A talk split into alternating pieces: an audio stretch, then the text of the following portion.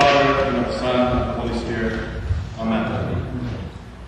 I am blessed and honored to be here with you today at St. John's in Dubuque. My name is Brady Wayne Fox, and I am the seminarian intern here now. I figured that this sermon would serve as both a bit of an introduction to me personally, as well as my own theological leanings and ideas. As Dr. Winston Prasad at the seminary would say, the biography of the interpreter often plays a or the critical role in the interpretation of the text. I will be discussing today the idea as brought up in the last line of our song. And I would like you guys to join with me as I say it. The fear of the Lord is the beginning of wisdom. When I was born, for all my life, I lived in a little town called Kingston, Oklahoma. About 1,400 people spread out over beautiful, beautiful Lake Texoma. It's a fantastic little community, and I'm very grateful to have lived there. But I'd like to also tell you a little bit about my mother today. I am indeed my mother's son, and her spiritual life and growth has impacted me immensely. So, I will tell you part of her story so that you can better understand mine. On my grandmother's side, her mother's family, the family faith was the Worldwide Church of God, which was led by Herbert Armstrong, and some of you may be familiar with it. Was a cult that espoused some white supremacist beliefs and proclaimed that the end of the world was coming this year. No, next year, and so on and so forth. The fear of the Lord is the beginning of wisdom. On my grandfather's side, my mother's father, they were and are Southern Baptist, a very conservative denomination. For example, my Papa Charlie has vacation to that reconstruction of Noah's Ark that was built by young earth creationists, of course, in Kentucky. The fear of the Lord is the beginning of wisdom. With one side of the family coming from a cult, and the other side of the family coming from a rather conservative denomination, there was a large amount of pressure to conform for my mother. And as a man, I cannot speak to the realities of the oppressive structure that is the patriarchy today, let alone in the 1980s. But my mother started dating a member of Our Savior's Lutheran Church in Durant, Oklahoma. And for numerous reasons, she attended his church. Quite the change of pace. She dated this young man for about nine years, and all throughout high school and college, she attended his church, and eventually he went off to Oklahoma City, and for some reason, she stayed with his family at that church after they had broken up. I don't know why, and I frankly can't imagine doing such a thing, but she had good reason to stay, I assume. She was particularly struck with the forward-thinking views on gender that were very different than what our society in Oklahoma had and has. She became an active member of the church and brought my elder brother and I up in the faith, teaching us as well as she could. And Though I have harped on the Baptist and Armstrong as members of my family, they brought me up in a generally positive way. As positive as can be expected, as being raised in a society that has certain xenophobic, misogynistic, and anti-science things as core values. For example, I was told once by my seventh grade science teacher, who was also the Church of Christ pastor in our town, that dinosaurs didn't exist. This was in seventh grade biology class. And as someone who had a Jurassic Park obsessed older brother, I had felt very lied to.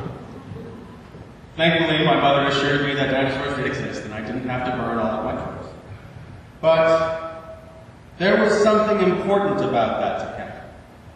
The worldview that dinosaurs don't exist is vital to some people. It was a vital, it was a vital importance to him that dinosaurs were not real, and he had to tell people that because he believed that he feared the Lord. And the fear of the Lord is the beginning of wisdom. But what does that really mean? What does it mean for you? How does your fear of the Lord guide you in daily life? Where Father Kevin has jokes, I have historical references. I can't go very long in deep conversation without being reminded of some historical event or war or the like. And so it was that while I was writing my sermon on the front porch of my little Monopoly house at the seminary, I remembered a character from the great mosaic of history. I thought of Ivan IV of Muscovy, the first Tsar of Russia. And I know that this is a tumultuous time to be discussing Russian history, and all of my prayers are, of course, with the people of Ukraine. Ivan IV was Grand Prince of Moscow, and later the Tsar of all the Russias, coronated at 19. He is widely credited with dragging Russia, kicking and screaming, out of the Middle Ages and making it a great empire that would continue to rise and rise until, well, we all know where that goes. Now, many of you don't care about Ivan the First, second, third, and certainly not the fourth.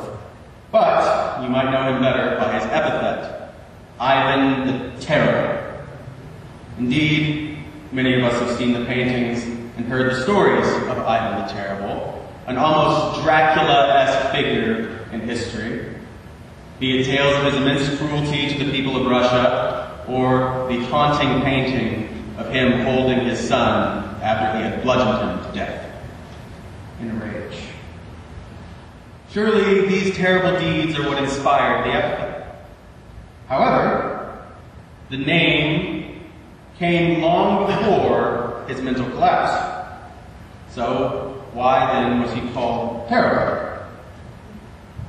In Russian, the word they use is grozny. So, does grozny mean terrible? No, it's a translation of an old word, and so it doesn't mean exactly what we think it would today. Grozny best means courageous, magnificent, magisterial, and formidable. That is quite a bit different than our modern concept of terror. It is much the same story with the fear of the Lord.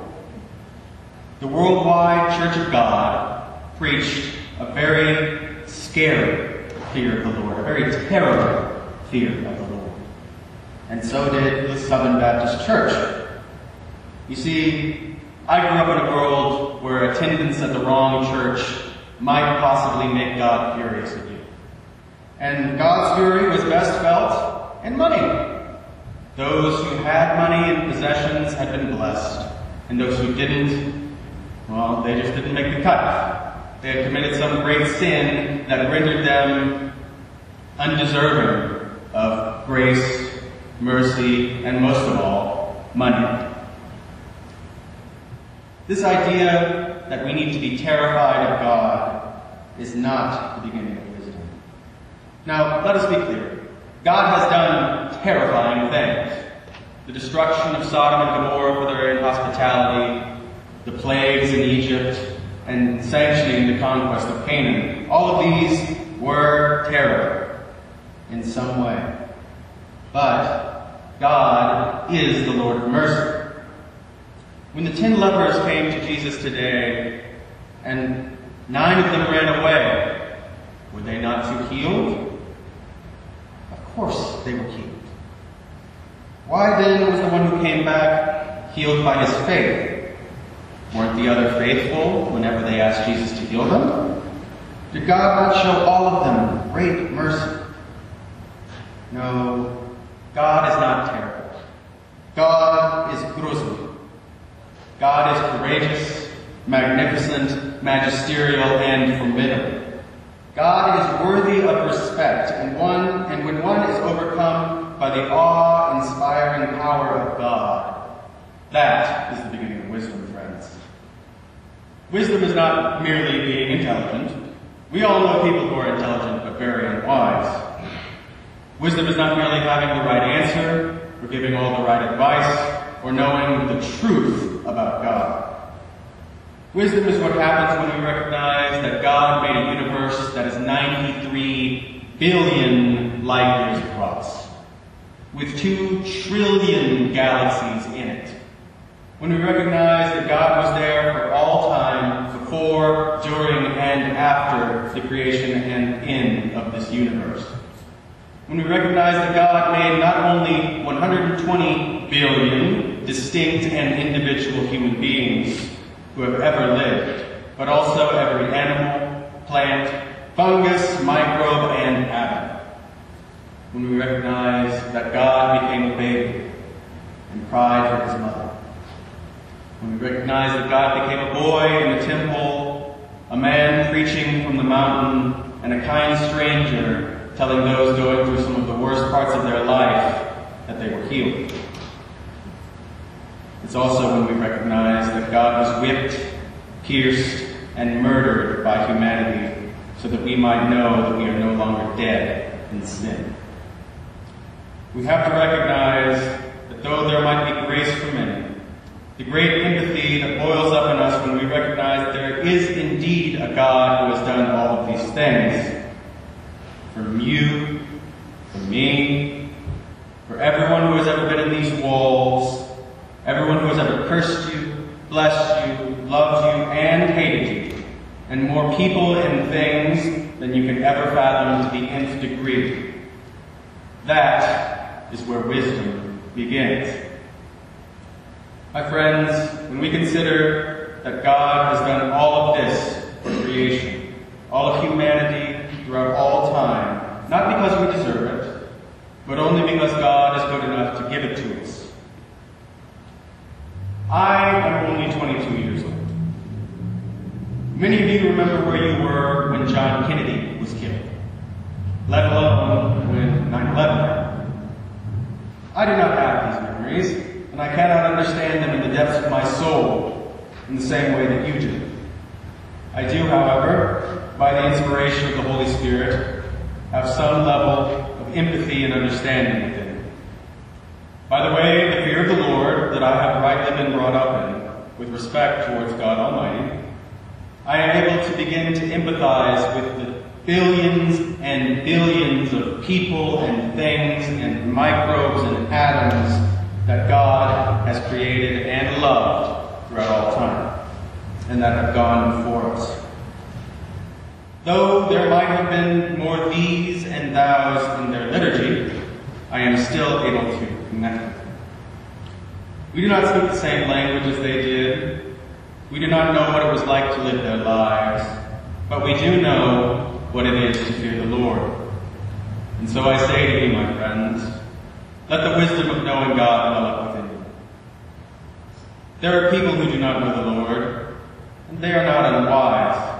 And of course, there are certain things to be learned from all people, from all walks of life and paths. However, there is a certain thing about being a. Be the inspiration of the Holy Spirit through believers, but there is something about recognizing all of those things that makes us particularly gifted to go out and carry the cross of Christ in the world. We are obligated as people who are freed from the world to go into it and do the Lord's work. We can empathize with the world because we have a God who came into world, born to die as we all are. The fear of the Lord is the beginning of wisdom, my friends.